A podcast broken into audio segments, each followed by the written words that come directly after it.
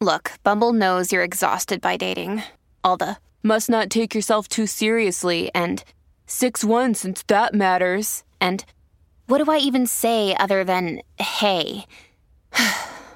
well, that's why they're introducing an all new Bumble with exciting features to make compatibility easier, starting the chat better, and dating safer. They've changed, so you don't have to. Download the new Bumble now. You are listening to a pleasure podcast. For more from our sex podcast collective, visit pleasurepodcasts.com.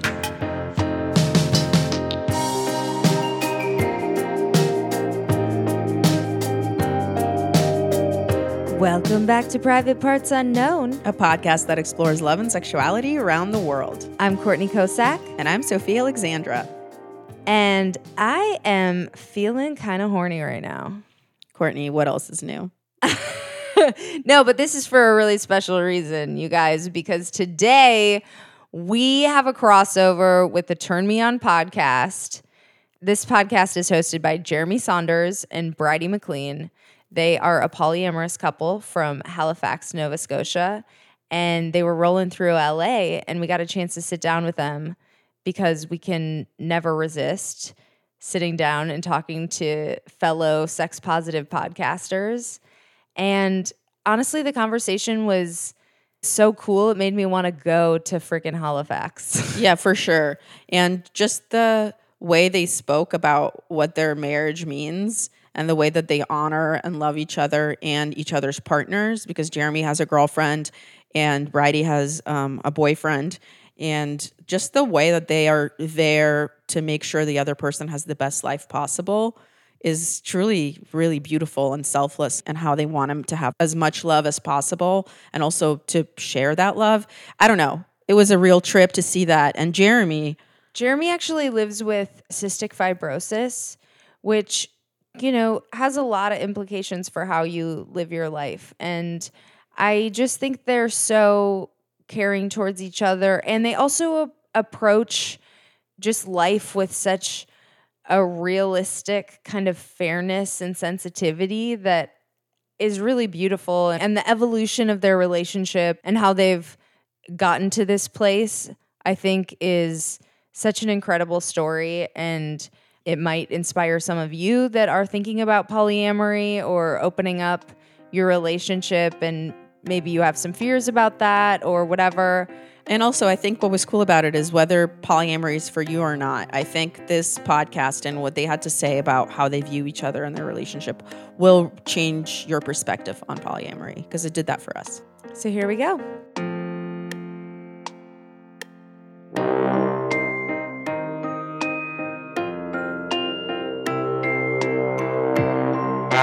Bridie's driving. She's driving from Halifax uh, across Canada, then from Vancouver, came down here, and then uh, when when I leave, I flew in a couple days ago. When I leave, her and her partner are going to drive from here to Mexico, live there for awesome. a bit, and then come back home. We're in Mexico.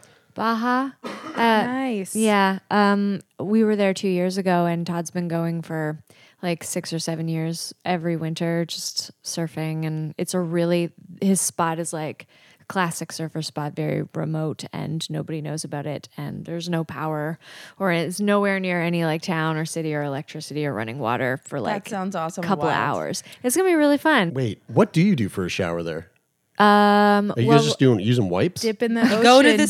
sea. Come the on. Man, the ocean is dirty as fuck. Hey, You're gonna hate you this. You either get cleansed by the sea or nothing. You don't need to leave with all your limbs. That's not. also cannot believe you don't trust the sea. I That's pretty I- You know what? Pretty you got it. It's a filter. sharks and staph infection. That's what the sea is. is you're just asking for it. You'll hate that I wash my dishes in the ocean when I'm there too. oh my Oh, god, that is God. extreme. Get the fuck out of here. It's a lot of salt. I'm sure it's fine. It's fine. I agree. I was like, I don't How was that do for your this again. BV? My v, my BV was go- my my BV uh, went away three months later. I think the two things are connected. Okay, all Mm-hmm. right. Ah, maybe there's a magic to the ocean. Yeah. nice to get out of Canada in the winter though. Oh, Oh okay. fuck.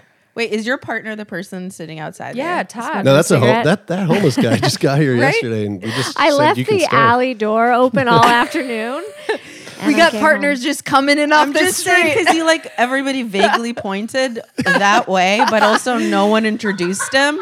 So I was like, okay, I guess he doesn't deserve a full intro. He's just a partner. That's fine. I'll I'll I'll put two and two together on my own. It's so funny. Oh man, I never know whether to include him because he like for the most part we just were like you know we we try, I try to keep his personal life and privacy you know like away from the podcast and uh and then so yeah now you're pointing out how awkward that is but But um, no, This is my on- favorite. On, your podcast, listening this. to your podcast, Todd is definitely a character. Becca is definitely a Becca's- yeah. character. Oh yeah, it, what's really funny is we we do try to leave Todd out of it as much as possible. Be- Becca is like Becca like will come home and be like, "You didn't talk about me on this show today." Like it's like a, it's like a she needs to be. So Becca, there you go. You can check it. You've been mentioned on this episode. Uh, Becca, I heard all about you, girl. Don't even worry. I know she loves she loves being a part of the show. Even when she when we just randomly throw her on a mic and she's like, Oh, I haven't heard that. "Oh, it's Oh, it's the yeah. best" because she Ooh, you gotta po- She's so throw me one of good. those episodes. she's so good, but she's like, We need the specific link for that. "What do I say?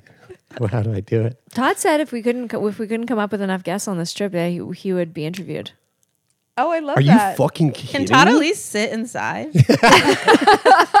like he doesn't even have to be interviewed, but can the man still be there? inside? Oh my God. Poor Todd. But uh, yeah, the trip's been great so far. We've been in LA for a couple days. We've been recording a bunch. Um, I fucking love LA. Me I too. love the city so much. Isn't it the best? It really, honestly. both Fucking from tight here? here. no, I've lived here for, I was just counting the other day, going on 13 years, which Whoa. I grew up in Minnesota and I feel like this is the utopia I was waiting. Like I knew there You were was a promised better world this. out there and I got here and, you I was have like, it. baby, this is it. You don't have that Minnesotan accent. Oh, Did say you, bagel. Did, you have to wo- like work that fucker say out? or- bagel. Bag, a swag, uh, Say bagel. ba- Right. Okay. Yeah. a couple words, but yeah, mostly not. You guys have light. Sorry, how do you say bagel? bagel like a human being. What the like a fucking normal person. Um, you guys definitely have sorried and uh, Oh, a yeah. times since we've been here, and I was like, and a booted. I was like, adorable. yeah. I love trying to pick out the subtleties of people's Out. accent. Yeah, pick out. Um, because, but in Canada, it does range quite a bit. Like if you're from the East Coast, it's a lot lazier, a lot more slack. Although on the West Coast, it's like much more proper. You know, car instead of car. Yeah. Car. Dad, So Maine dad, sounding. dad. Well, you guys are in the province that's like Scottish. New Scotland, Nova Yeah. Scotia. Yeah. so that's it. can you feel the influence? I have so many questions about Yeah. this. Oh, yeah, for sure. Yeah, well, yeah. Anytime I've ever been over, I've never actually been to Scotland, but um, Ireland. It's like, oh, mm, like I can hear the similarities, but I also can't understand a fucking word. But even even on even on a grander scale, it's like when we we we took a trip to um, to Ireland together. We were that was going to be our honeymoon, um, but we we had to scrap that because of work. Work got in the way. But we ended up going a couple years later.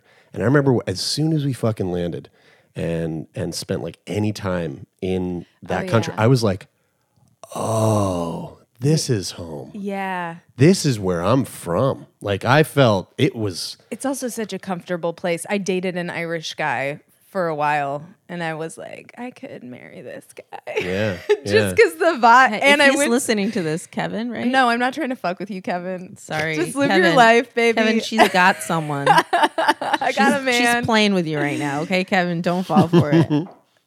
Uh, tell us about your show. You guys travel around. We were, I mean, before the mics started, you were saying you're heading to Tokyo. Yes. I love the idea of travel to to explore and like root around and dig into the cultural differences um, because they are vast and they are great. And you know, some of my favorite shows deal with that. But from a sex perspective, or like That's dating or what's so interesting because they're so actually interconnected. Mm. And I mean, even outside of sex, but uh, feminism and LGBTQ stuff, it's all. Well, we were inspired by like Anthony Bourdain, right? That's why our show's called Private Parts Unknown. Ah, okay. so it's like a takeoff on his show. Yeah. And uh, basically, you know, the way that you can get to know a culture through their food, you can get to know a culture through their attitudes towards sex and love and dating and sexuality. So we basically, once we realized that, like, we had interviewed a lot of people in LA and we still do local interviews, but we want to get the scope of what's out there and compare and really like learn firsthand what all the differences are. So, you know, that was that kind of what inspired the podcast.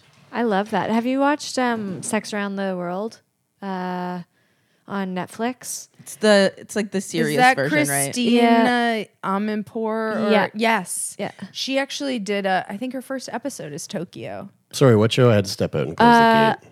Um, Did you let Todd out? He had, he Todd had to get pee. to go to the bathroom. Just Yeah. make sure you you bring a bag, okay? Because this is LA. Don't let a Todd just run oh wild. Oh my god! Speaking of LA, guys, can I just share this with you? I, I had one of the highlight moments of my fucking life yesterday. We're walking down this alleyway, and She's just there's- like there's- whatever. no, not whatever. It was it was so like life changing for me. We were walking down this the alleyway to come back into the apartment after like a walk down in Venice, and there's this older couple, and they stop because their dog's taking a shit, and the guy takes out a bag to pick up the dog shit, and I'm standing there. I'm about to walk by him, and I just look and I go, "Holy fuck!" And he looks at me, and I go, "You're Stone Cold Steve Austin," and he's like, "Yeah." And I with a dog bag in his hand, and I just reached my hand out to shake his hand, and awkwardly waited for like what felt like five minutes for him to take the sh- dog shit bag off his hand to shake my hand. Todd trying to walk You're such dog. a tool. Why did you want to touch him? because he was my childhood hero. Like I like re- pro wrestling when I was growing up was like. I mean, that's all we have up in Yeah, Atlantic fig- Canada. We don't we don't had- get much up there. You had figurines Oh, and the whole. Are you fucking kidding me? Absolutely. I had the pillow. Like I, I slept on him. Oh my god! You should have told him that. that's what you should have led with. I exactly. I could after that I shook his hand. I just went, thank you. And I just could. I had to get the fuck. I had to You, get the you fuck cuddled there. up against his chest. You were like, ah. Cradle me. Yeah, turn to his Stone wife. Cold, cradle me. okay. Yeah. Uh, yeah. Anyway, Good for you. That is That share is that. LA's cool in that way. It is I, I feel like everyone that comes here for a couple days gets a story like that, and I just live my life, and I don't see that many cool people. I see people all the time. Actually, today when we were at Barney's because it's going out of business, and Max Barney's? was like, Like- "I'm going to buy the entire store." like Barney's the suit store. Barney's, Like the, the- Barney's New York, the very fancy, Yeah, like like like a clothing store, right? Yeah. Well, yeah, you're at Barney's. Yeah. No shit, you're gonna see somebody. no, no, no. But you don't understand what Barney's looks like right now. It's seventy to eighty percent oh, off, Oh, and the ceiling is literally falling down. Whoa. And the people look shell shocked who work there. They're like, "This is too much." Because go what there they tomorrow. are doing is ever since they announced that the store is closing, every week they've been discounting the merch five more percent. And now they've reached like almost rock bottom prices. So people are just running wild at Barney's and stealing shit and just like picking up people's bags full of Barney's stuff that they put down for a second and just walking out with them. No, whoa. Yeah, it is so wild at Barney's right now. It is so funny. That's hilarious. Is Barney's like typically like pretty But anyway, I saw? Kristin Chenoweth, and she was like, "Sorry," while she elbowed me out of the way to get a hat, and I was like, "This is so tight." No That's so makeup. we were all both wearing like exercise clothes. I was like, "This is awesome." How, I didn't catch where are you from? Uh, I'm from Ukraine. Ukraine. Okay. I moved here when I was 11 to LA, and then um, I lived here, and then went to college in DC. Lived in Maine and in Philly a little bit, and then I've been back Right, okay. here for a while. How is dating? How have you both? This is like a two part question, I guess. How is dating? Like, how is dating different here in LA versus Minnesota, or how is dating different my here God. in LA versus DC? Well, I'll go first. Yeah, yeah. Um, what's up, Courtney guys? Um, no, I uh, I was 23 when I moved from Minnesota, and I'm from a small town. I lived in Minneapolis like right before I moved out to LA, but most of my time in Minnesota, I was in a teeny tiny town of 4,000 people. That's being generous. Um, so they just date each other in that town. Yeah, that's They real just- small. Yeah, you got to be careful. Slim pickings. if it's a cousin or Yeah, yeah, yeah. you know, you really got to know. You know, country shit. What's that? There's an app for know. that. Um, th- Is isn't- there an app for that? only. No, no, no, in no. Iceland. They're- yeah, in Iceland, Yeah. they, they have an app that it's like, oh, I'm going to date yeah, like it Frug. well, I got to check out to see if me and him are uh, share blood. And so it's like a, it's kind of like a, it's like, like ancestry.com and Tinder fucked and made this app. And it's like, you just input your, That's so your funny. family tree and it's like, oh yeah, no, we can fuck. It's good. And then if you have like a, like a little ancestral kind of fetish going on, that's also good. Yeah. You're like, oh, I You're know like, exactly who my it. targets are. Yeah, yeah, yeah, totally. You know? Which is big these days. We just talked to Holly Randall, and that's the clicky stuff. People love their Oh, we love incest. their faux You're talking to two people. Courtney and I obsessively read about incest. We're very fascinated with it. It And is fascinating. and also the people that meet. Uh, you know, if you haven't met, This is our favorite part of it. this is our favorite part of this fetish. Uh, the when you meet your father or mother or whatever, and you don't know as that an it's them. adult and you didn't grow up with them and you don't have the aversion mm-hmm. built in like Yeah. fuck oh this person's my parent you're like oh they're so similar to me in kind of a sexy way Yeah, and That you get is- attracted to them and fall in love, and sometimes then you find out, oh my god, I'm related to this person, and then a lot of times they can't unfall out of love. Yeah, oh and and like- sometimes it happens when you know you're meeting your dad for the 1st mm-hmm. time or whatever and then you s- embark on this romantic relationship yeah, it's Whoa. crazy. This happens, and it's just how we were wired. Because you're like, you like the people you're related to, you know. Yeah, that's funny because I I often ask. I've asked this question uh, a lot. I've you know I asked this question on dates a lot. Jesus Christ, maybe that says something about me. But I asked this question where I go, Do you think that if you didn't know your dad or you didn't know your brother or you didn't know your mom, oh man and then you met them outside of that, like, do you think you'd be friends? But now I'm going to start going. Do you think if you met Would you your fuck them? you fuck your yeah, the question has changed. It's now. I've never met my dad. I'm like, I don't know. I don't know. Men of a certain age, don't come near me. oh my Probably my dad. I know. Also, my father is quite attractive Oh my god, your dad is totally hot. in a way that if I didn't know that that was my dad, I'd. Pro- I don't know. I Yeah. can't trust myself. He's very boyish looking. Oh my god! Isn't it that's- funny? Courtney's parents run a lot, so they're like in really good shape. Oh, that's good. That must I be should nice not having know this parents that are about- like healthy and not that my parents aren't healthy. They're they're great, but when I was growing up, the kids at school would tease me and be like, "Yeah, do your parents go out and run on the country roads, and then they run down into the field, and then they fuck each other?" That was like this extended fantasy that an entire classroom would partake in, and I'd just be You're like, that's I how I hate got you here. guys. Yeah, What's What's funny is like I hope so because that's awesome. Mhm, yeah. Funny how that instinct works in the opposite too. Like Esther Perel will say, once you're in a long term relationship with someone, they become like family, and then you can like it can fuck with your desire for them because we we just feel that that within the family is not appropriate. Mm-hmm. I fucked. think that I've I, hate that. I hate it. I kind of struggle with that. Frankly, the longer that I'm with someone and I'm with my current partner, the longest that I've been with any person, they do become familial to you. Well, there's just like deal breakers. I'm like, okay, you have to not like blow your nose so intensely near me because it makes me want to die, and I'd like to eventually blow you if again, you know, if this keeps it's happening. gonna take I like don't know. three days for my skin to uncrawl itself. yeah, from like that shit thing. like that where I'm like, please, that's so unsexy, or like literally scratching your balls for like five minutes. I'm like, Yeah, a no, couple, a couple seconds, good. Yeah, no, sure, whatever. yeah. It's that stuff, but it's also him acting like my dad sometimes, where he'll be like, Did you do the tire thing? And I'm like, Shut up, dad. That's just that's just a fucking boyfriend thing. They love saying shit like that. I hate it. Seriously. They'll always be like, Oh, did you pay that bill? I'm like, I'm not up your ass about your fucking bills. I know. Get out of here. I do that all the time. You That is- hassle her? That, that- no, well, I, you know what? I've learned not with her. I do it with Becca a lot though. You don't do it with me because I did it to you, and you were like, "I fucking hate that," and now you do it to your girlfriend. oh my God. this is fucking true. With the Lucky Land slots, you can get lucky just about anywhere.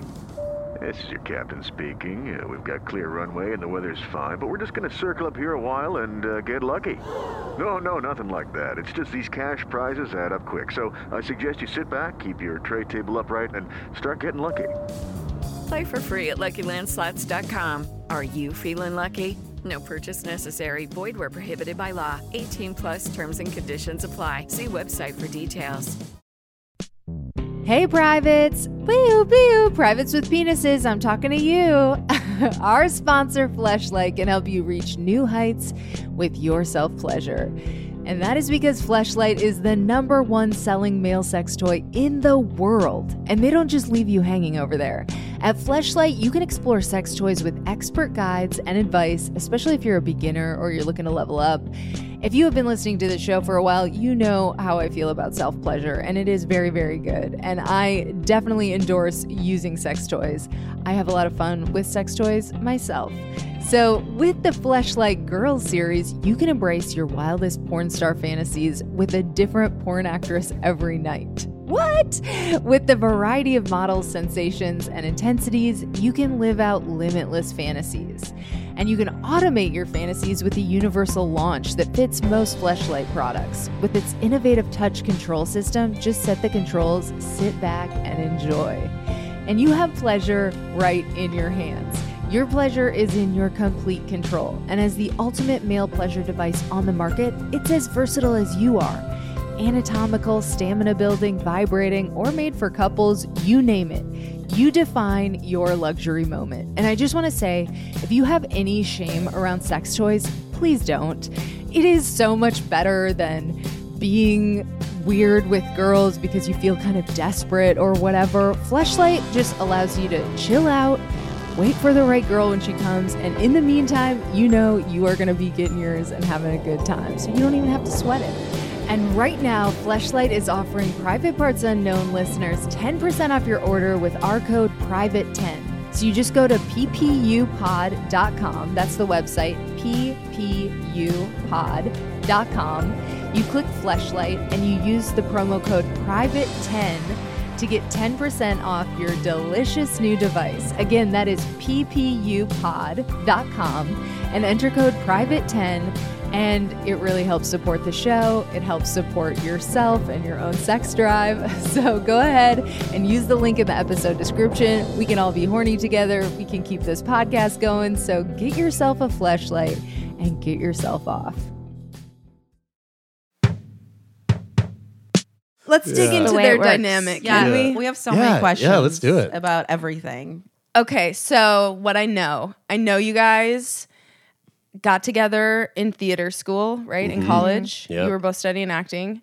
I know that you're married, but I don't know about the origin of how you guys got into polyamory and the whole thing. So, Do you want the short version or the long version? Long version. Jeremy? Yeah. Uh, the- oh, fuck off.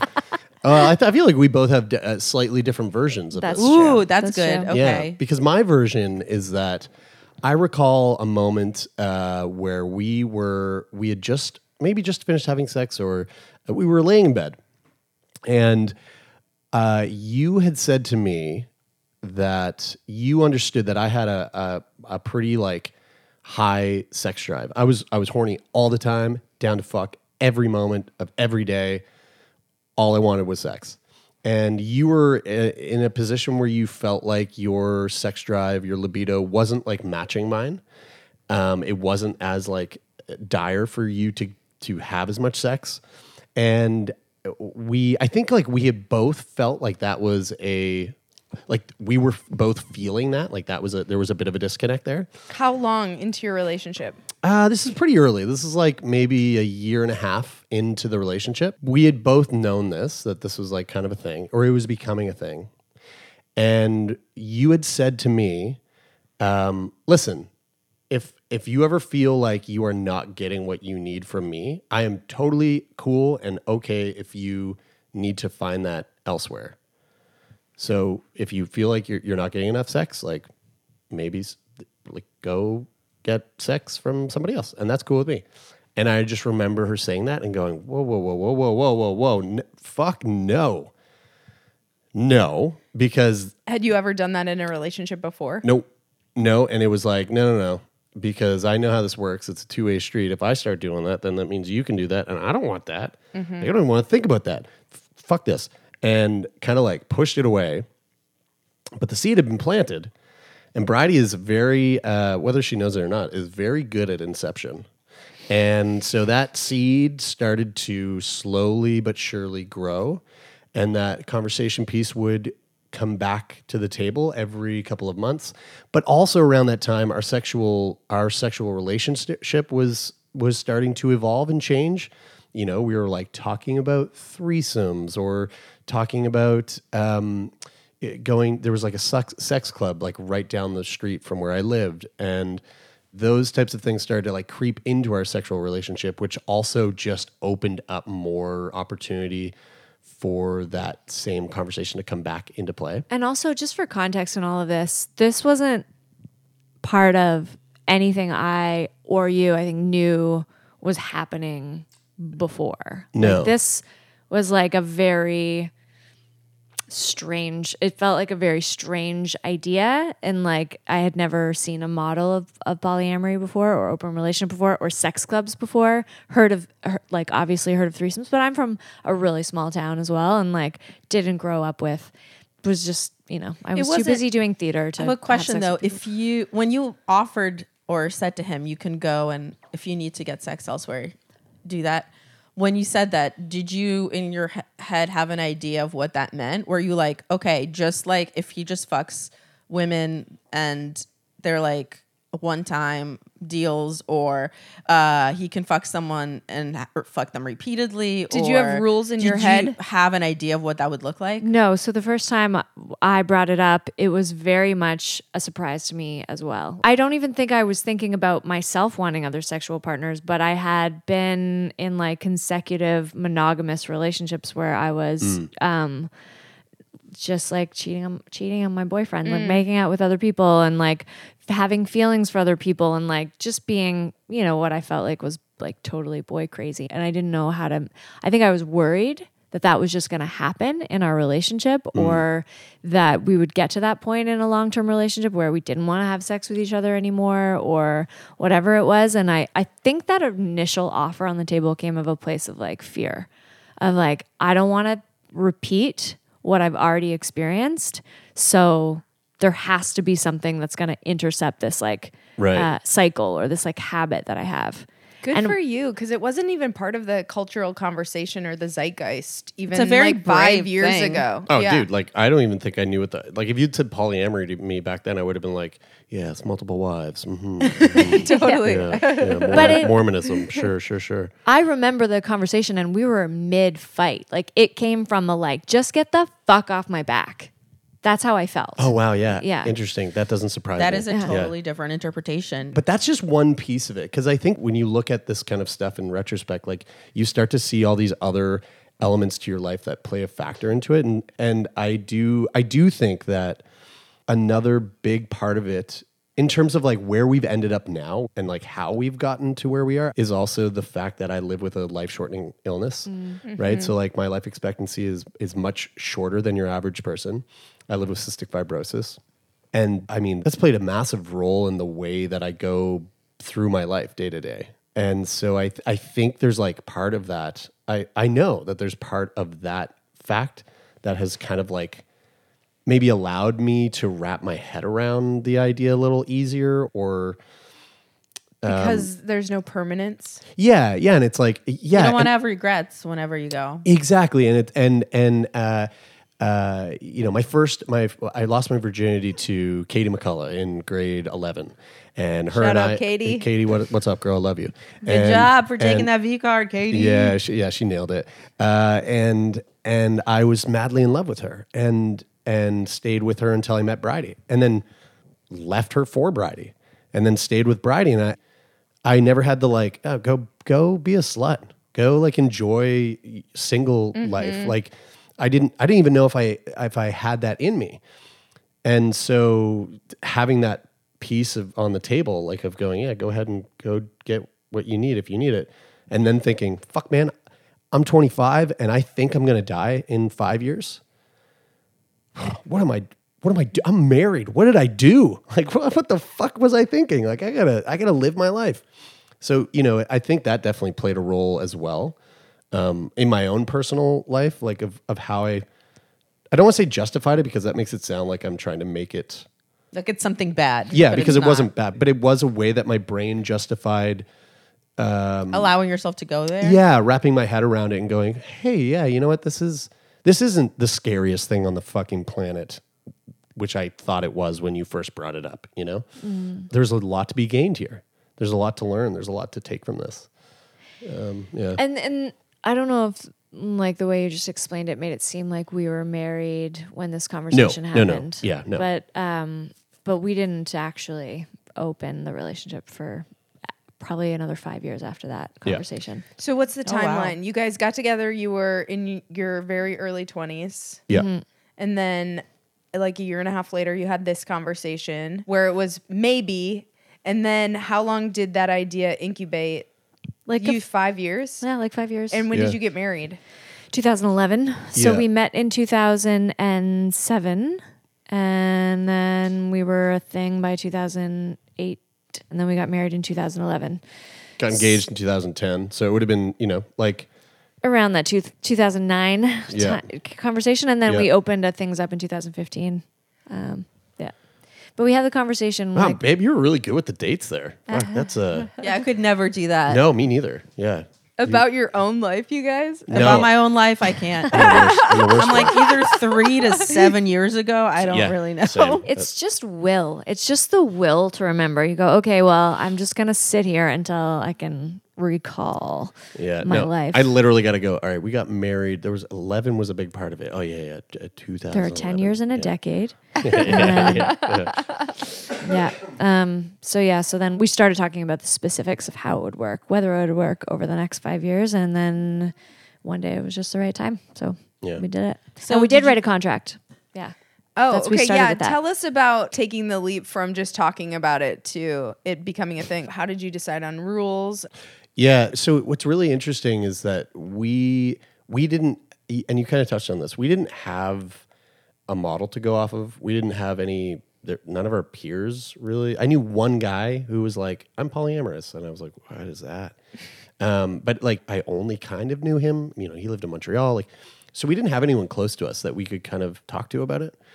And we we really pioneered our own way through it. Like, we just kind of talked a lot about how we wanted to do it. We were reading similar books. Like we were just kind of doing our own research and trying to figure out what to do.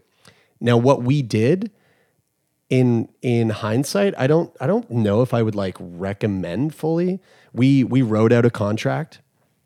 And I was was like, this was a really great idea. And then later on, as our relationship, you know, evolved and morphed and turned into what it is now, and started with this podcast, th- we we were talking about the contract and s- and I remember someone reaching out emailing us going like there's a lot of issues with like that your like your contract and also contracts in general because here are some things you might not have thought about. And some of mm-hmm. those things were like not really considering the person on the outside of mm-hmm. of our agreement that I never really thought of. So like there were parts of the contract that I'm like, oh yeah, maybe that wasn't the greatest overall, but it did really work for us in terms of being very clear in setting, you know, ground rules of what we are comfortable with, what we're not comfortable with.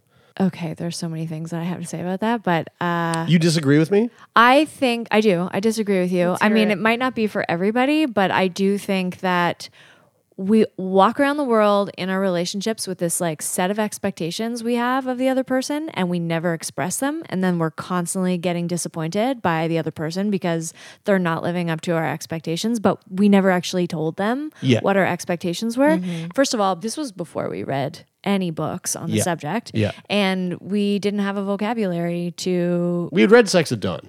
Like like we didn't read books on the topic of polyamory, but we had read we had read some stuff on You read a book. yeah, yeah, yeah. Well, you I and, read and you had read. three-quarters Don't Don't worry, worry, we that still think Yeah. you're smart. It's fine. yeah, we we had we had read we had read things about you know non monogamy, Mm-hmm. um, but no, you're right. We we didn't we, we like we hadn't read more than two or like you know those books that that like are the are the encyclopedia of of consensual non monogamy. Yeah, more of a manual. Yeah. And also, my other beef with that is just like when you get married, nobody tells you, or some people will probably tell you, but pe- nobody told me. And it, maybe this is going to sound really like, mm, like angry, but I feel a lot of freedom in recognizing it. It's it's a business partnership, you're financially attached to each other. So if you have a problem creating a, a contract for those kinds of expectations and things like that, then don't get married. Like Yeah. there's a there's an un like unspoken contract. I- think it was a surprise to me. It's like you get married and someone goes, and by the way, here's what you just agreed to. And I think for us, in how things developed, it was like, oh, um, I, I wasn't aware. Like, there's no education in marriage. So now that we know what we've actually signed up for, how are we going to make this a reflection of our relationship? Mm-hmm. That's not just about like what is expected and what the norms are because we don't fit into that box. Mm-hmm. Yeah. would you not agree that like there were parts of that of the contract that like led to conflict just because of the inherently the way that like the way that things would go with with something like a contract you know what i mean it's like something in the contract that like might need to morph or sh- or shift or evolve um, but because it's in words in this way when that thing comes up then It has to be a living, breathing document, Yes. like, much like the Constitution. yeah yeah And it was which it, which it very much was yeah absolutely like on the daily as Yeah. we realize like, oh, that's not a thing that actually happens in this situation, but this other thing Is a huge is. issue. Yeah. Mm-hmm. And um, I think, uh, yeah, I, I guess about other people, like w- there was definitely collateral damage along the way because um, other people were involved and we were learning. Yeah. But I think that's going to happen Regardless. no matter how you have relationships yeah. with people. No, yeah, you're, that's a good point. You're right. I think it's totally valid. The point of we don't always express or we rarely express our expectations to our partners. They're just supposed to magically know. And everybody's expectations are different. and Yeah. it's just What were your rules starting out? There were things like um, uh, if we meet someone and and we're like uh, intending to you know take that somewhere, then they 100% have to know about like if I met someone, they have to know about Bridie. They have to know she exists. Um, things like if there was ever any kind of discussion with that person where they start alluding to like you leaving their partner or whatever, like th- that's like a n- no go. Um, uh, no sleepovers was like one thing. for you sleeping over at their place or them Just sleeping period. Oh, yeah. Yeah. Either way. Yeah. And like that, that's one of those things that Evolved that over time. Evolved over time. And it's also one of those things that I look at now and I go, "Eh, that's kind of a shitty thing that we put in there. But I guess it, it makes sense. But I look at it, I, I guess I'm looking at it from the perspective of where we are now. Well, it's about building trust. Yeah. Right? And it's Yeah. like that that's where the value was. Like step by step by step, easing into it in such a way that everybody feels well, the couple feels safe, I Mm. Guess. Uh, what were some of the other rules though? Uh, no talking about our intramural um like complaining about each other. Yeah. Yeah. Mm. Yeah. That's That's really smart. yeah. You're like, don't yeah. shade me when you go out with your. Yeah. Well, yeah. you can't like make the new person everything good and the old person everything bad because Uh-huh. not only is that not true, but it'll like totally wreck It'll your actual perception Mm-hmm. of Yeah. the relationship. But but again, that's another rule that that definitely evolved and changed. Like I mean, didn't even evolve; it just kind of disappeared. You know? Yeah, that's true because I counsel you on your relationship with your girlfriend and Ab- yeah, absolutely. Yeah. we vent to each other Mm-hmm. about, and you know, I I definitely vent to Becca sometimes when when I'm pissing you yeah off. Yeah, when you piss me off. Yeah, yeah. doesn't happen very But I mean, what's really funny is when that shit happens when they're when they're at the house. Yeah. You know, like when Becca's home and then you and I get in a fight, or when you're home and Becca and I get in a fight. Uh-huh. That shit always makes me laugh. And you guys also li- live with.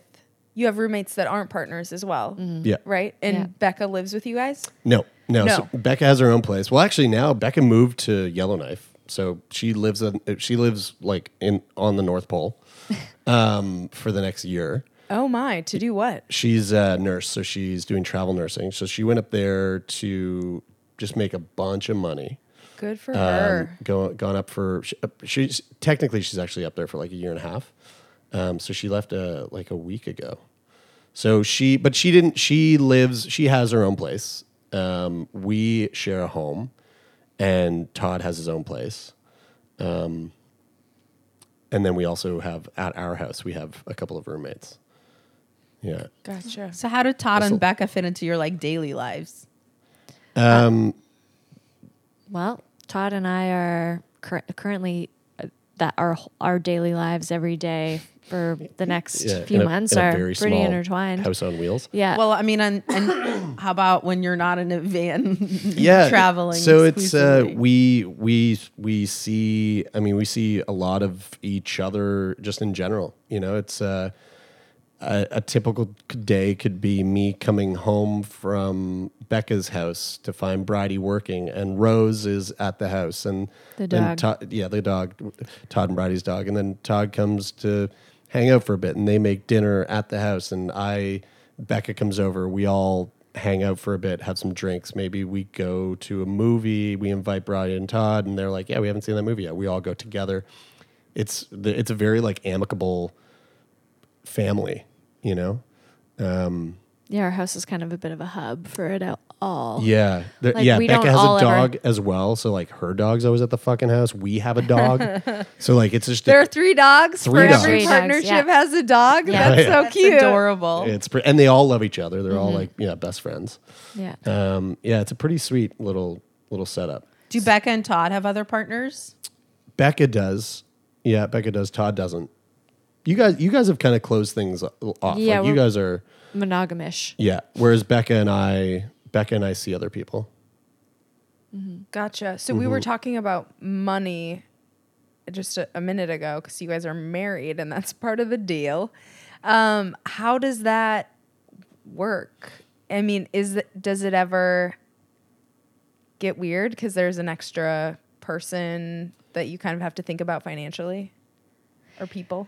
Well, I think uh, when we open things up, uh, there was a, a brief period of time where um, we continued on as normal, like pool we pooling all of our resources, like in that particular structure of sharing finances, and then uh, and then after a little bit, I was like, okay, m- you know, my version of dating is like, let's go for a hike. Let's like, you know, walk dogs. Let's, you know, whatever. And Jeremy Free is like, shit. soup. Yeah, exactly. And and Jeremy's like wants to go out and like buy you to the restaurants and to the bars and like movies and shit like that. Yeah, and yeah, and so I was like, I'm not going to pay for your dates anymore and you're, Yeah. you know you're not going to pay for mine so we split our finances you know I, if i was going to give advice to like people getting married depending on what their goals are together i'd be like keep your finances separate have, Yeah, have uh, sh- go in you yeah, know go in 100%. on things together And like we But- we split those finances in a very like in a very business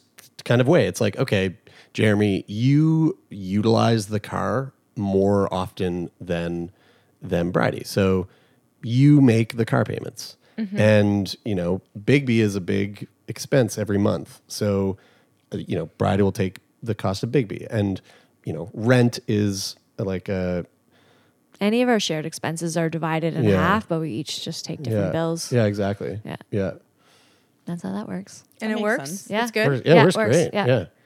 Yeah. and then we share we do have a shared bank account still where it's just Yeah. like for things like this we we go in What's equally yeah? What's really funny about that though, and I've I, I haven't thought of it. Like no one's asked us that, uh, a, which is a good question, and and I haven't put much thought into it because I try not to think about Money? money because I Me it- too. I, I hate it. I know, I fucking know. hate It's it. Always worst. so awkward and horrible. Yeah. And if you grow up poor, it's just such a source of Yeah. nerve, being nerve wracked. Just and being it, an like, artist, you're like, I don't know, I can't Yeah. even think about that. It's not part of the equation. Like, does anyone have soup? yeah, yeah. Well, when so we we end up splitting our finances, and when, when we did that, it was like there was this this sense of um, this sense of like independence and comfort that comes with knowing, like, okay, yeah, all right, this is like mine, and I know what I can do with this, and I know what I can't do with this, and and so I got really I got really into that because I don't like to think about money. Before this moment, it was it really was like, all right, you handle it. yeah it was my role This is your fucking Yeah. deal. All right. was- yeah. So now that I have this thing that's mine, I'm like, yeah, all right, cool. I got control over this. then I start dating Becca, and I'm like, hmm, our fun. We don't have like we don't share finances. That's cool. You have your place. You have your dog. I have my shit. But we hang out. And then you know, then deep into our relationship, she's like, can we start? you know, Becca's like, can we start? like just like sp- just splitting everything like evenly, and and, and I'm like, what? Right. what? She's like, can we like can like can we do a thing where it's like, you know, instead of asking for split bills, we just get a bill together. And it's like you pay it sometimes, and I pay it sometimes, and I fully went on to like full fucking panic mode. Was like, I don't know if I can hand. I, I we gotta break. we gotta break up. I can't. I can't fucking handle this. How long ha- have you been together? Uh, Becca and I have been together three years. You and I have been together for 10 or 11. Yeah, And how about you and Todd? Uh, three years too. Yeah. Oh, We- did we- you meet around the same time? around Yeah. the same time. Yeah, like a, a few months apart. I would say. Hang on though. What'd you do about the bills? Did you just decide Well, to wait, so unclench your asshole? I did. Yeah, yeah, I did. She was really adamant uh, that we try it, and I went fine, and we tried it, and it's. I was actually quite nice. Great. Yeah. So yeah. So there's the. It's like a. Look at old Jeremy going with the flow. Yeah, that's it, man. I'm telling you. Yeah, it's like I'm just. I'm. I'm. A, I'm an evolving human. I'm not. Uh, my asshole might be tight, but it's not that tight. there's room. Oh, I got something I want to talk to you about. So All I have is rude personal questions. yeah. oh, girl, I- I you're gonna love, love this 'em. next question. okay, great. Jeremy loves, I think, correct me if I'm wrong, male, male, female threesomes. Ah, no. Um, I've never had one. Did I read that wrong? Or do you I'm, love? I, I you lo- I've love never them. had one either, but I'm down. Was that not in an article that I read about you? Did I get that wrong? it was. It's. It's something that I've thought about a fuckload, and I'm. I'm. I'm super down to do it, but it's got to be the right guy. And if I am going to go that route, I I would much rather not do it where it's like it's like me and my buddy like spit roast high five. We're gonna share this chick. Like if I'm gonna do this, I want I want to you. He better be cool with me Doing dick stuff. doing dick stuff with him. You know, like I Yeah. like I want this to be a shared experience with all three of us. But I'm uh y- you guys just did an episode on the Kinsey Institute Yeah. and the and the museum. The first time I ever heard of the Kinsey scale, I was like, mm, I'm on that scale somewhere. I'm definitely on that scale somewhere. What and I'm not, it's do you not a think you zero. are? I know I'm not a zero. So we had James Cantor on my other podcast, Sick Boy, who is a, uh sexual psychologist and uh, and also a gay male, which which actually like plays pretty big into his story about what he focuses on. Um, but we when we finished the recording, he's he I don't think he was ready for what was coming at him because he was sitting down with three like fucking bros that are just like all about dick jokes. And he's this like very professional doctor who's like why did I show up here? Why did I sign up for this? He, he, we're now like best friends. He he loves us. But when the recording was over he was about to leave and I go, "Oh wait, James, can you just like can you give us 10 more minutes and uh, hit record again?" And and we were like, we, "We're trying to figure out how gay Jeremy is." And you could see like the fucking color drain from his face, but we were like, "Okay, where would if Jeremy was on the Kinsey scale, where, where would he fall?" And so he he straight up was like, "All right, well, do you jerk off to the thought of other men?" And I'm like, "Mm, "No, I, I haven't." He's like, "Do you think you could?" And I'm like, "Yeah, yeah, maybe, maybe I could. I haven't tried. I'll, I'll, maybe I'll try it." And he's just like asking all these questions, and I think by the end of it, he was like, "Mm, "You're like a two. And I was like, "Yeah, all right, that's." I'm on the scale. That's Yeah, it. The, yeah. guy- the guys are like, "We're You're zeros." in the game. Yeah, yeah, I'm in the game. So I've been trying to like, I don't know, you know, over the last uh, since that day, I've been kind of just like exploring what would it be like to Practicing, kind of go a little jerking further. off, Courtney and I only think about ourselves when we jerk off. Which which is inherently kind of lesbian, right? Yeah. about ourselves or about each other. No, no, no, no, about ourselves. Just ourselves. I think about me, Courtney. She and I thinks think about me, Sophia. That's And we didn't realize we're both so selfish and self-obsessed until we discussed this, and then we were like, "Oh, so. Wait, how? What do I you, mostly think about myself too. I wonder if that's a female That- thing. I is- think it's no, a- that's a type. That's like a type of person. When I d- I A have a joke narcissist. about this. Yes, exactly. I have a joke about this, and when I ask in in clubs for people to clap. Uh, if they think of themselves only when they jerk off. It's always a very small but very passionate percentage Okay. So what are you thinking then? Are you thinking of like of my body and people How- doing stuff to it. Yeah. And not people, just like body parts. I've never Right. thought of like an actual real other person. Right. Like no celebrities or, or like faces. or even like Yeah. a made up I just dream don't care. It's all No. like Yeah. dicks, titties, pussies, and boobs and But you. stomachs. But- But, like oh, on I'm me, the center on of the me. Yeah, universe. I'm- It sounds like a exactly. great music video. it does. It is. Welcome to our mind every time we fucking jerk off. It's pretty great. Okay. But I feel like that's if there's like a sociopathy slash right. narcissism part of the Kinsey scale, you know, if the Kinsey scale wasn't a scale Right. but like a graph, right, right, right, right. like with a third mm. so dimension. funny. Yeah. So the MMF threesome is something I've I've I definitely think about, but Open haven't to. done open open to and, and like it's like, like you know it's on my like sexual bucket list. I would say. Nice. It's on sure. that. I, the reason I asked, I swear to God, I read it. Somewhere. I think it was in a in a Vice article. It we was did, in the we- Vice yeah, article. The guy made it sound like you did it all the time. we talked about it a lot, but I think it was it was it was more so about the like it's I want to I want to fucking try it. Anybody out there? But again, it has to be. I love that you were during a press opportunity. You were putting out feelers. You're like, if you wanna, if you wanna email You're like. I'm just out here to draft players. you yeah, know? yeah. There's two guys that I've I've been able to wrap my head around. And, Mm. and like have been very into the idea of and one one and I know he knows Chris this. Pine. That's why you guys are here. You're like Liam Hemsworth. I have Uh, talked yeah, to you Stone about Cold multiple Steve times. Austin. um, uh, no, they both actually they they both live in Halifax, and uh, one of them for sure knows it because, well, I've told him, but he just got he just got married uh, to to another lovely gentleman, so I think that's off the table. Well, you don't know what their marriage oh is no, like. I Oh, think and- gay, no, I a know. lot of gay Oh, men. then Yeah. you know. I know yeah, their maybe you're marriage, gonna yeah. have an MMM. No, they're very they're threesome. very monogamous. They're very they're they're they're just they're too they're too cute. Anyway.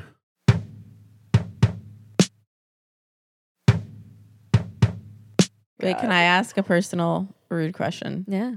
Do y'all still fuck? We No. don't. And we've never we've never never, talked about it. talked about it on the show before. Okay, this is what I. That's so funny I'm that you so asked glad that. that. you answered me honestly. This Yeah. is so vulnerable, and I'm here for it. Well, we, we've talked about talking about it on the show, but we were like, eh, we'll just wait until Yeah, I the, don't want to the make moment. a thing about it.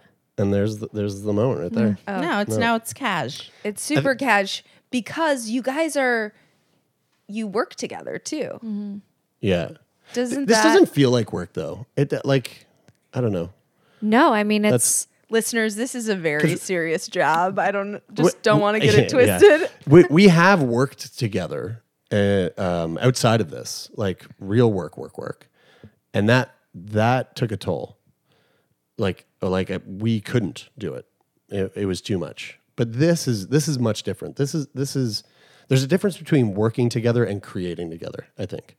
Yeah, I definitely think that um, I view, I think, very much reinforced by this experience, um, relationships like partnerships as as having a purpose that is creation because I'm not having babies and but I still have the impulse to create and to bring things forth and nurture them in the world and I think of this as our This is our baby. our baby Yeah. and uh That's and, awesome. And ultimately, like, you know, we met in acting school. We've been kind of trying to figure out what we were going to make together for a long time. And it was like, maybe Yeah. we'll make, write a play or make a movie or whatever. And then, And there's been a lot of things that we tried, you know, Mm-hmm. or like that we, you know, there were like there were the the little seedlings of these things that we were going to create together, and then they all they always they always seemed to like peter out, or they just they didn't really catch.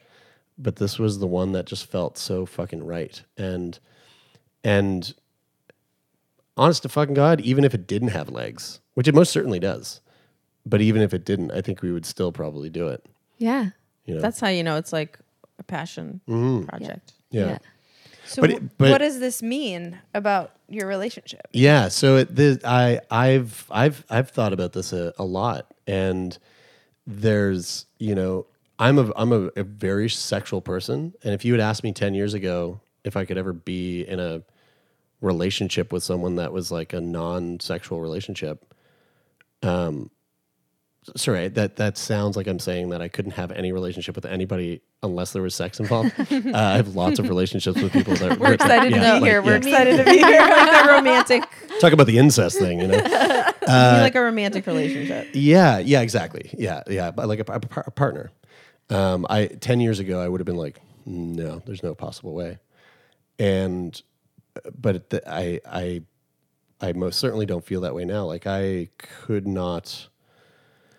This this relationship uh, is very much to me is a marriage. Very much is to me a romantic, loving relationship, an intimate, very intimate relationship that doesn't need sex and and it's a relationship that like I I could not wrap my fucking head around not having. And it's not a it's not a platonic relationship.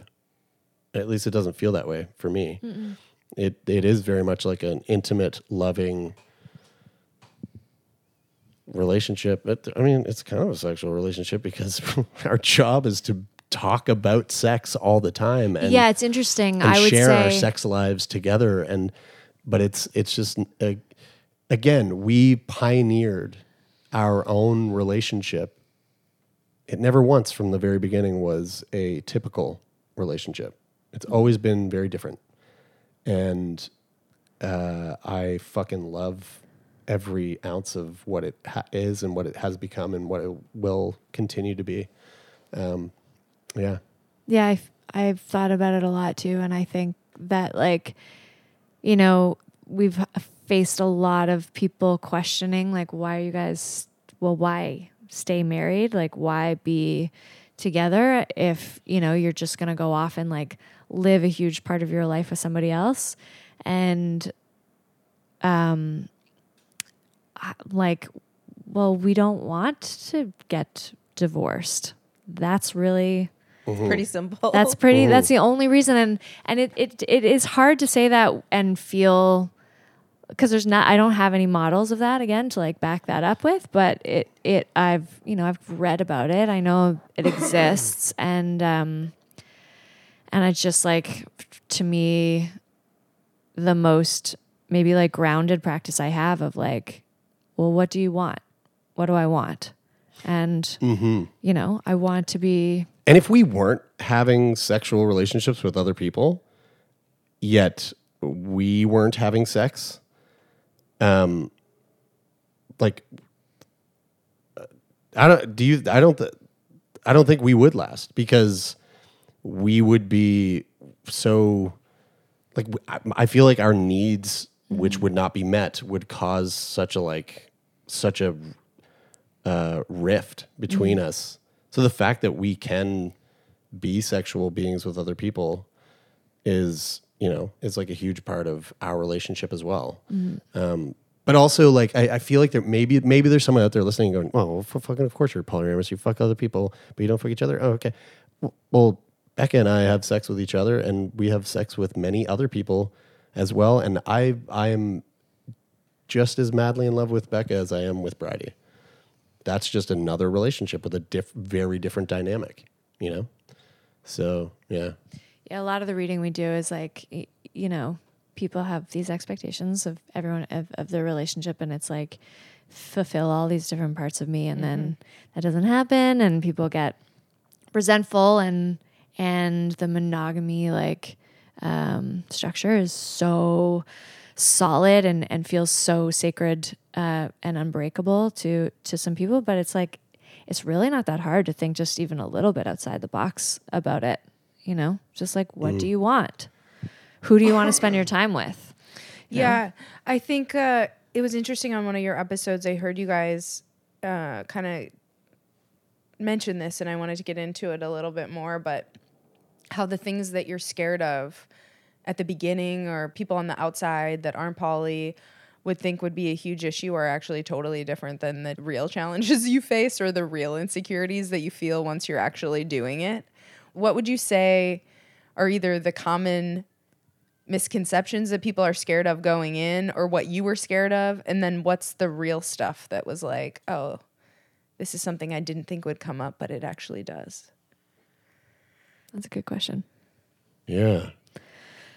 Okay. Well, everybody thinks that the jealousy is going to be too hard and it's going to destroy the relationship. I'm raising my hand, Right? guys? Like that's what I think. you have to be absolutely ready to do a lot of work on yourself all the time because we like we just spoke with someone earlier today who who is a couples therapist and single therapist and she talks a lot about jealousy um, but she's also a mindfulness and meditation teacher. And that's her way through those like waves of we talked about the insanity like of jealousy and how like people kill over it. Um and we both are yoga teachers and we have a mindfulness background and so much of acting is also mindfulness based and um, i think we got lucky that uh, even though jealousy is f- is still ever present like we have the, some tools to breathe through it and The jealousy always uh, also. I mean, and I, I am speaking very personally ab- about this, but I I feel like I can't be alone in that the jealousy it changes. We're at a place now in our relationship where like the jealousies that I would have been thinking about before I became poly or or before I could like wrap my head around it. The jealousy I feel now is much different than it was How? like I find myself getting less jealous about the things that I would have been jealous about and and more jealous about the things that I maybe wouldn't even have like thought of if that makes sense it's yeah. like Can I toss out an example I heard on your podcast that Yeah. I think? So I listened to the one where you were mentioning Brydie to him that your Christmas plans were maybe Yes. going to involve your sister and but Todd was going to be there and is it okay if Todd hangs out with my family because I know you love my family and that's a perfect example Right? and it's like that wh- when that came up the immediate reaction was like oh I feel I feel I feel jealous I'm not going to be a part of that. I feel jealous I'm not there. I feel jealous like I felt this pang you know? Uh, that familiar feeling of like of jealousy um didn't feel jealous that like I'm not going on a 5 month fucking road trip y- you know living out of a van and being like super close to you. But feeling very jealous that like I'm not going to be sitting next to the Christmas tree with my nieces on Christmas Day, but you get to eh, like and and Todd gets to. That's what I used to do.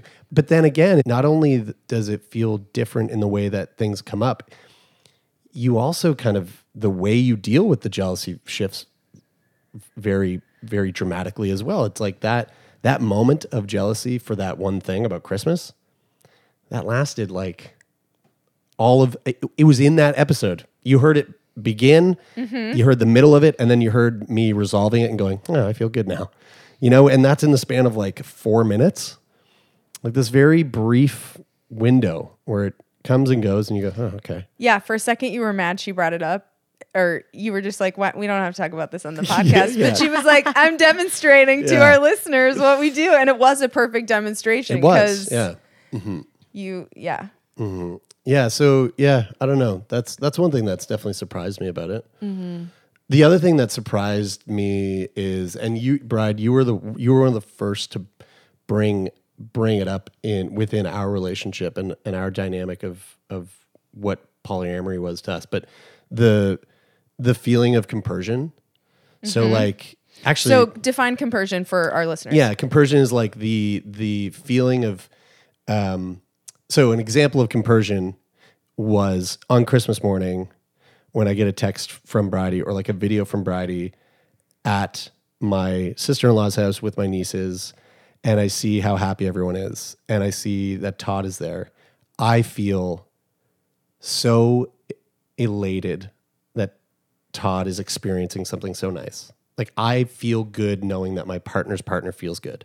Yeah. And you typically people talk about it in the context of like, it turns me on to think about my partner with another person, right? Mm. Yeah, I guess that's that I've I've yeah yeah I've never took it that way though. I've always seen it. I was, I've always seen it like I lo- sure right. Maybe I've just been reading it wrong, but like or you're I- just so much more it- romantic than yeah, the average yeah, person. yeah, but like seeing pleasure and but but I I don't I've always read it as like seeing your partner receive seeing your partner receive pleasure from your partner, but I've never looked at it from a sexual standpoint. Interesting. I've always looked at it as like, yeah, seeing my partner and their existence provide pleasure and happiness to somebody else.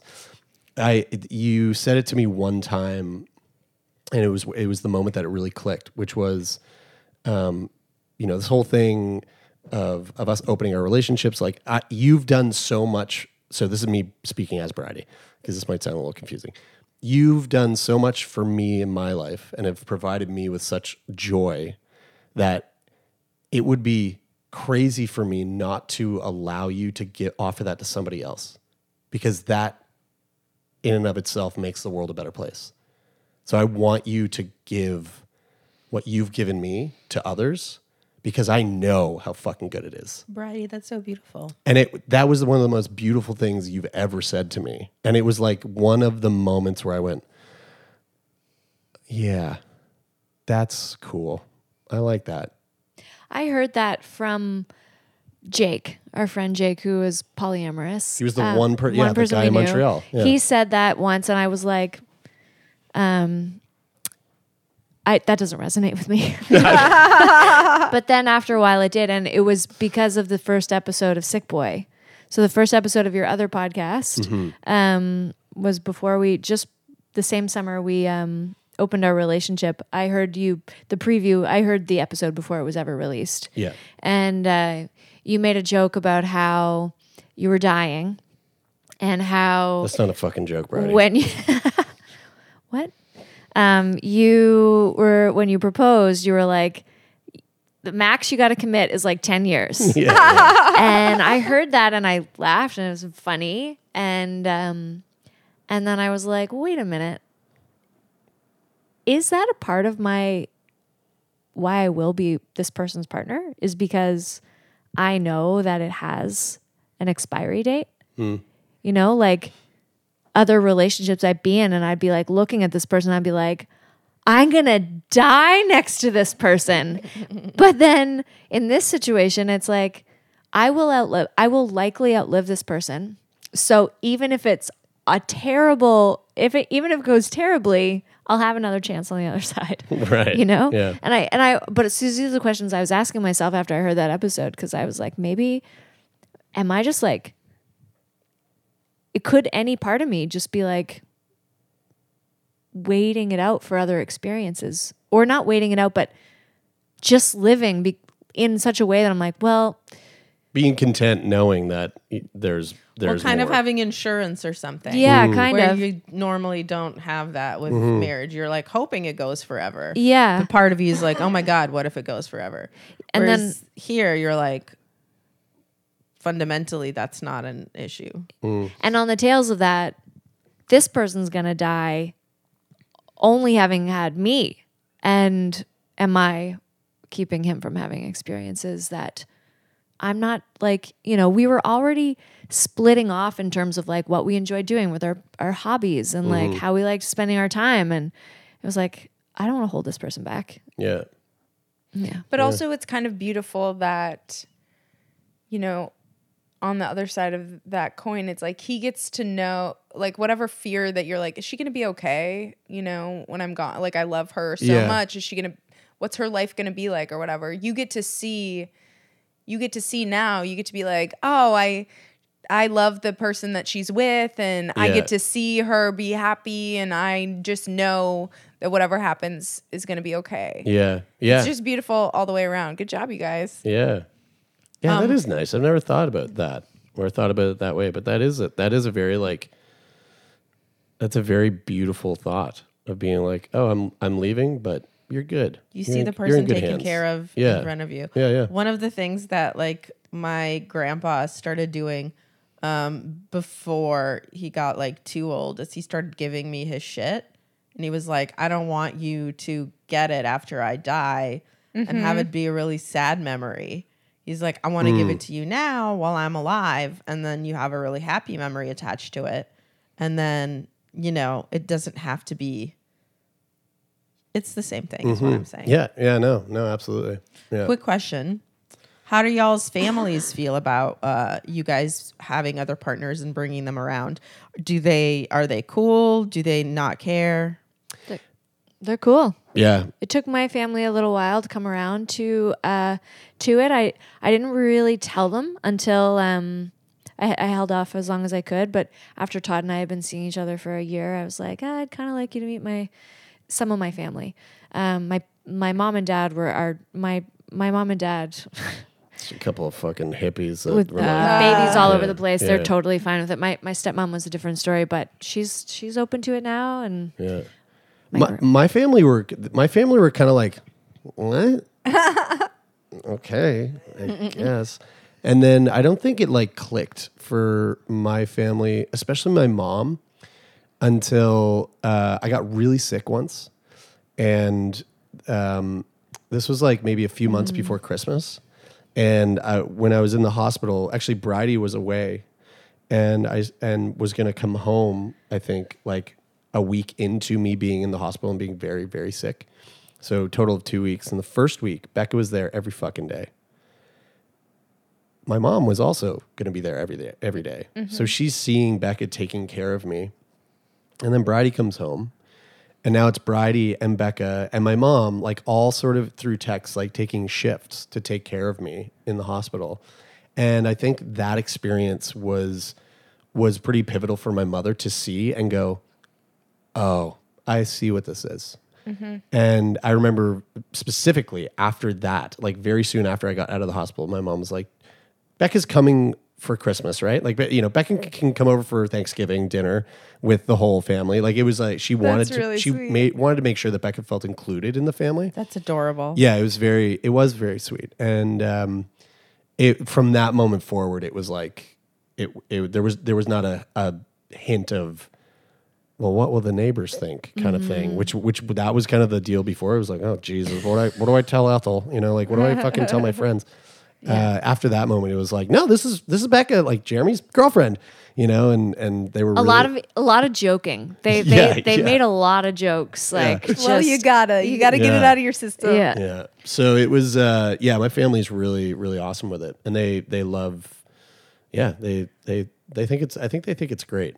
I gotta Every- say though, it's like pretty pretty incredible that um but also I think something important to remember when when things that are like quote unquote unorthodox uh happen, like relationships or uh sexuality stuff or whatever, that you know, people always make such a big deal about like how will people how will we explain this? How will people get it? And I think it's because until someone sees it in practice, they can't picture it, which is what your experience was like getting into pa- polyamory. So I think for parents to be like, Jesus, how could you possibly have a girlfriend and be married? But then they just see both people being nice to their son or daughter. Yeah, yeah. Then they're just like, oh, that's how. Yeah. You know, and and then that's no longer like- a question. It's because if you don't have a reference point for it, you are just like uh, right, letting your mind run wild or whatever. But ultimately, Yeah. all you need to see are the two people actually interacting with your child. Yeah. And then suddenly you're not as worried and you're like, oh, okay. It's like when you know people who have gay children. Of course. At first, Yeah. they're like, "I'm sorry, what? You just broke my brain," and then they're like, "Oh, I love this person." Yeah, Yeah. and they're like, I don't understand who's the man or whatever. And then, you know, Totally. a, a- a month later, they're like, oh, I love Gary. yeah, Yeah, yeah. you know, it's like, I understand now. Yeah. Um, I feel like we need to go to Halifax Oh, dude. um for one of our trips. It's Absolutely. best. Can Yeah. we make that take us to the happen? we club? we'll- Can you we should do a live show with these guys. yeah. Oh my god. Fuck yeah. Yeah. That'd be awesome. Yeah. because I have so many. I want to really. I started then researching where you guys live, and I was like, "This is fascinating." Halifax is really fucking cool because it's like it is it's a it is a small city, but it doesn't feel like like ugh, like you know like claustrophobically small. How many people? Uh, three hundred and fifty thousand. So like a proper city. Like put yeah, it's like yeah, it's a proper city, um, but it's the proper city that like it's in a small. It doesn't take up much space, and you know, going for a short walk, you're you're like you're saying hello to like three people on that walk, kind of thing, you know. But but it also feels like a city. It doesn't feel. I don't know. I love it, but like the, it's also got a really killer scene. You know, there's Uh-huh. a lot of young people who Mm-hmm. are like very driven. A lot of like creatives. Everybody's supporting everybody. Like it, it's it's it's rad. I, I it's honestly my favorite city. Period. Like it's the- Wow. it honestly. You ride hard. Strong Halifax. endorsement. I also, do. we could do a little Canada loop because mm-hmm. I sold T-shirts on the Girls Gone Wild tour when I was 21. What? And we went from Incredible story. Vancouver Island to we we wound up flying out of Toronto because we essentially got kicked out of the country. But we were supposed to go coast to coast, and Sofiya, you and I could complete the tour. How the fuck did you get that job? What was like what led- Desperation. Yeah, I don't, right, sure. No, I Just moved. a lot of sadness. I moved to LA when I was 21 and just was not really ready for. Were you uh, like on the GGW bus? Yes. Dude, I've seen that bus. You might have been on that bus. They loved Canada Yeah. because you guys, they were like, these, we'll fool them. Every small town will just get in there. We'll get these girls to show their titties. It's on. Oh my god, dude, that's so shit. funny. Did you know my one of my first jobs ever was working in a porn store? Oh. Yeah, yeah, it was the best. I loved it. Me and Holly had a uh, had a big chat about it. It was Oh, nice. Yeah. Yeah, Oh, you guys Porn got to talk Connect. to Holly Randall. Yeah. Mhm, She's great. she's awesome. Yeah, she's really rad. So when you travel and like get source stories for your podcast, what what are your methods? Like how do you dig in? Do you have All methods are on the table, right? Yeah, we both do research, like just reading up on stuff, but then we also Use our personal friends and friends of connections. friends, and that's really been really cool. Um, to just go to other countries and only meet the person for the first time and be like, my friend in America says you're cool or whatever or Ah. anywhere. So um, that's been really fun for us. What's been one like one of the cultural differences or or one of the things that like stand out the most that kind of blew your mind? This is kind of an interesting juxtaposition, actually. But when we went to Helsinki, we were blown away by how feminist it is. Just it feels different to be over there, and it's so interesting. Over since we were there about a year ago now, and I've read so many articles about the things that we experienced over there, but the feminism is so strong and it's because it's a fairly new country um, and sweden controlled it for a while russia controlled it for a while but just in the last hundred years they got independence Where is Hel- Helsinki? Where does it Finland. sit? finland Okay, so okay. it's so it's right by estonia it's uh, sweden is uh, to the west russia is to the east and um, they got crushed. That whole region just got totally crushed in World War II. And so women were so instrumental in keeping everything together. Yeah.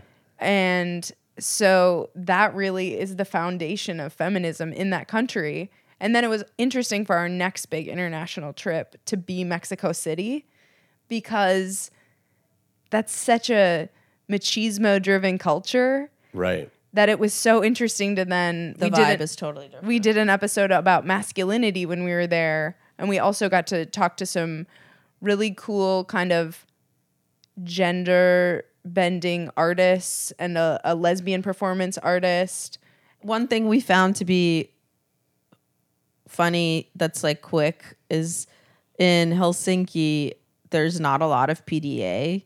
And then you go to Mexico City and there's a ton. People just fucking on the streets. well, just like it's not just young people who'll make out in front of you. yeah, right. You know what I mean? People just like Sweet. it's really it, it's a just the culture is completely opposite in helsinki. People don't like small talk.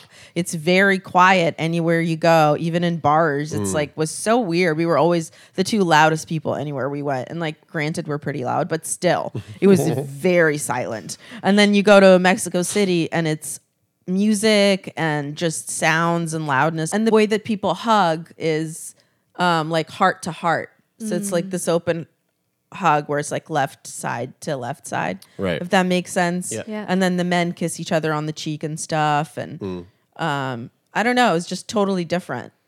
i think some of that is weather related i know that seems stupid and small but just being from minnesota i was like oh these finnish people make sense to me it's I get cold it as a Russian person you're too. you know your speech is clipped you're just trying to keep your trying to hands in your mittens. yeah Have you, have you guys been to Russia?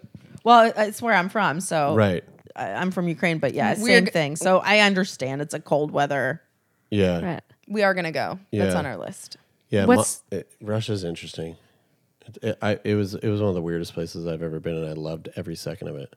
Where'd you go? Uh, Moscow.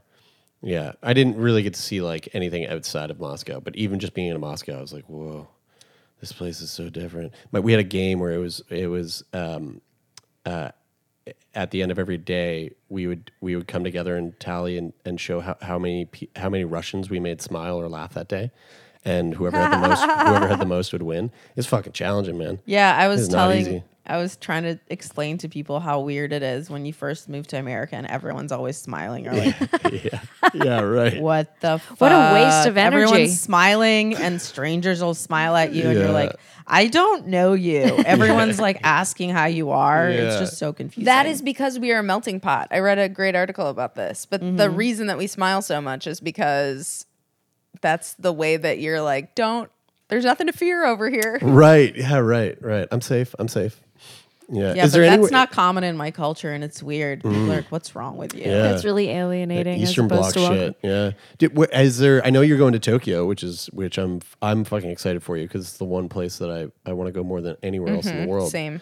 Um, is that the one place? Like, is there one place that sticks out where you're like, fuck, I, I think for go. us, this is like a gold star place. We've Yeah. been wanting to go to Tokyo. This was the bucket list place. And now, and, you know, I think it's going to live up to the hype. And then now, I really want us to hit every continent. So Yeah. I would love to go to Antarctica.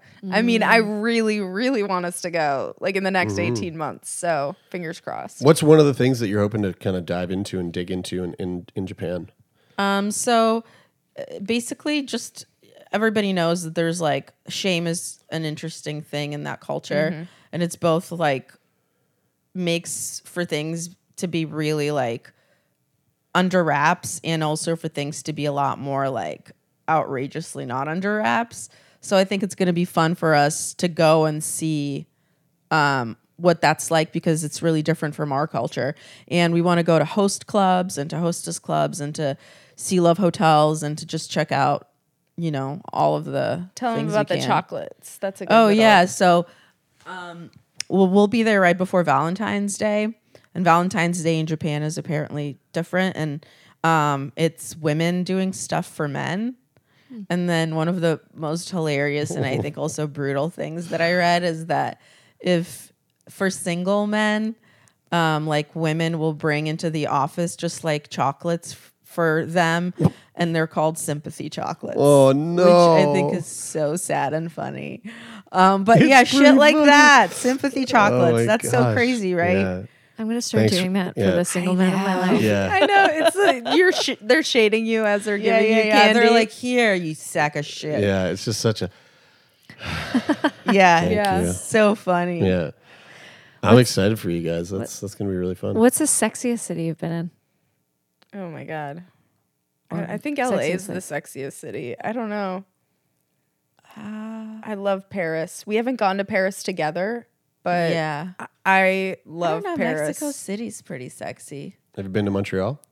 No. No, I really want to go. Montreal is sex. Just don't go now. Yeah, yeah, yeah. Wait Go till in the, the go in the summer. summer. Yeah. Actually, go in like a yeah, go in like early, early summer. fall. Well, Or we're gonna fall. do it on the tour when Yeah. we come to see you guys. Hell so yeah. Good idea. Hell that, yeah. that'll be part That's of so it. So awesome that we now know someone in Halifax. Yeah, you do. Yeah. Yeah. And if you ever Oh, go to Toronto, it. if you ever go to Toronto, let us know because we could hook you up with a bunch of really sexy people up there. Nice. Yeah. Montreal too. Yeah. Yeah, Montreal too. Yeah. Well- I mean, all of Canada. We own Canada. I'm, we're we're We're the prime minister. yeah. Harry. and- yeah, Harry and Meghan. Both of you are gonna have to one talk to us. Trudeau. yeah, that's right. Uh, this has been fucking great. This has been really fun. I'm I'm glad we we had a chance to meet and like connect. And also, uh, I knew I knew the question was going to come up about whether or not we have sex, Mm. uh, and I'm glad. I'm glad it came out in this conversation because I think this is the the perfect time. You guys have honestly given us so much food for thought, or at least for me. And some of the things you've said about each other and about relationships is so beautiful and new, also to me. Um, and you guys are a really fucking dope couple. Yeah, I think Sophie and I are forever fascinated by polyamory because we're both intrigued, yet it's foreign and like we can't totally wrap our minds around it. So I love Yeah. I love when I know people that it's really working for and Yeah. it mm-hmm. seems like you're living your best lives and I'm just like, fuck yeah. Yeah, I think the big thing that like I feel like I want people to know is that you you can forge the relationship that you want. Like Yes. like that is fully within your power. Um, the only thing that makes it challenging is that you can't do it alone. You need your partner to do it with you. It's a team effort. And when you have a really good, well trained team, then that gold medal is yours. Like you are, you're you're definitely going to get it year after year. So it is an option. Like it is an option, and you can you can do it. It just- Read all the standard books and yeah, and like that shit, that shit honestly does help. Like ex- ex- expanding your mind, expanding your vocabulary.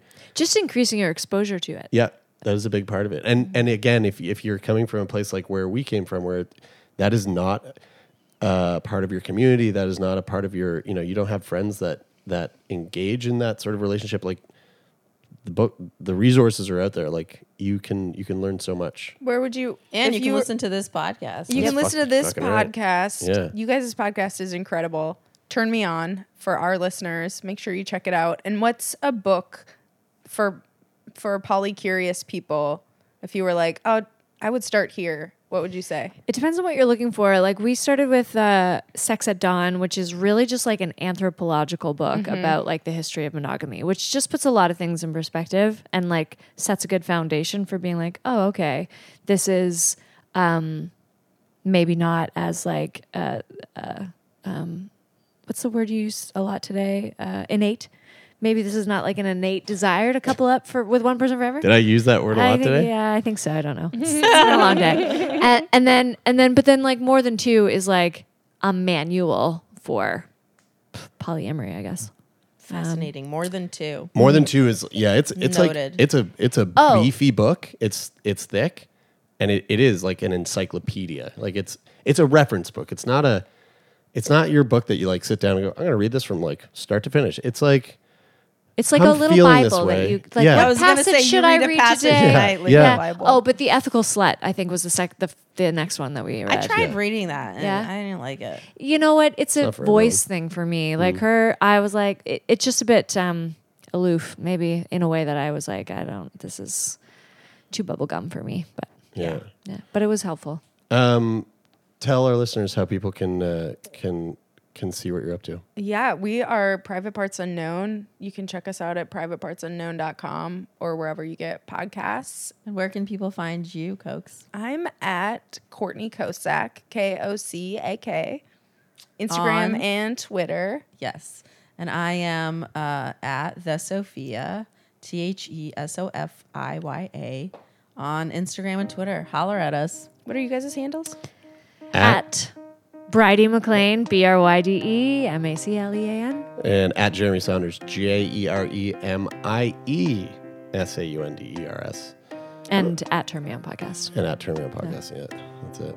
Amazing. Hell you yeah. Yeah, guys. thank you. Great Nice foursome. meeting did it. Yeah, that was yeah my first my first foursome. Sweet. Uh, thanks, guys.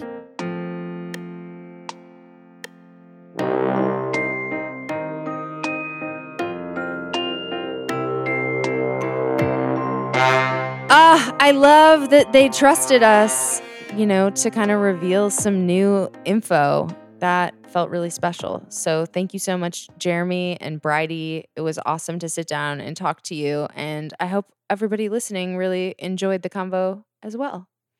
And you guys, we literally just got back from Tokyo. Like today, we are fresh off a plane recording this, Heavy, heavy sake hangovers, you guys. and we were wild. We did some wild shit. We are really excited for those episodes to drop. I think your jaws are going to drop. Your jaws are gonna be on the floor. You guys have no idea how nasty it got. We went to an S and M club. That's, that's not even. You're never gonna guess. This is not even the tip of the iceberg. That's the thing. I truly can't wait to share it with you guys. So stay tuned. We're bringing you the Tokyo eps just as fast as we can turn them around. oh my god we have to recover a little bit but yes we're going to turn around as soon as possible And I want to give out a special shout out to Jim, who sat next to me on the plane on the way to Tokyo and got all of his nasty little freaks in Wyoming that he was skiing with to subscribe to this podcast. So shout out Wyoming buds. Shout out Jim. Shout out Jim. If you want a visual of Jim, Jim's like kind of a hot zaddy. yes, he sure is. And randomly, we ran into him later on the trip. Life's a trip, you guys. That's what we learned on this trip is that you have synchronicity in ways we did not ever expect. It was insane. So stay tuned. Hey, Sofiya, what's that bomb ass music? I'm glad you asked. This episode features music, just like every episode, from our friend Amy Raasch. Find her on Spotify, R A A S C H. This episode was mixed by Mike Castaneda from Plastic Audio. We love you, Mike. I want death metal with it. We need to learn how to say that in Japanese. That'll take us a year. It would take us the rest of our lives to learn Japanese. you know what we want to do right now is read a review of the week. But you know what? We can't because the well is freaking dry. So you bitches at home need to step it up. Step it up. We need some reviews. We need some ratings. We'll read it on air. Come on, Zaddy, get your boys to work. Let's write some reviews, okay? See you guys next week. Bye.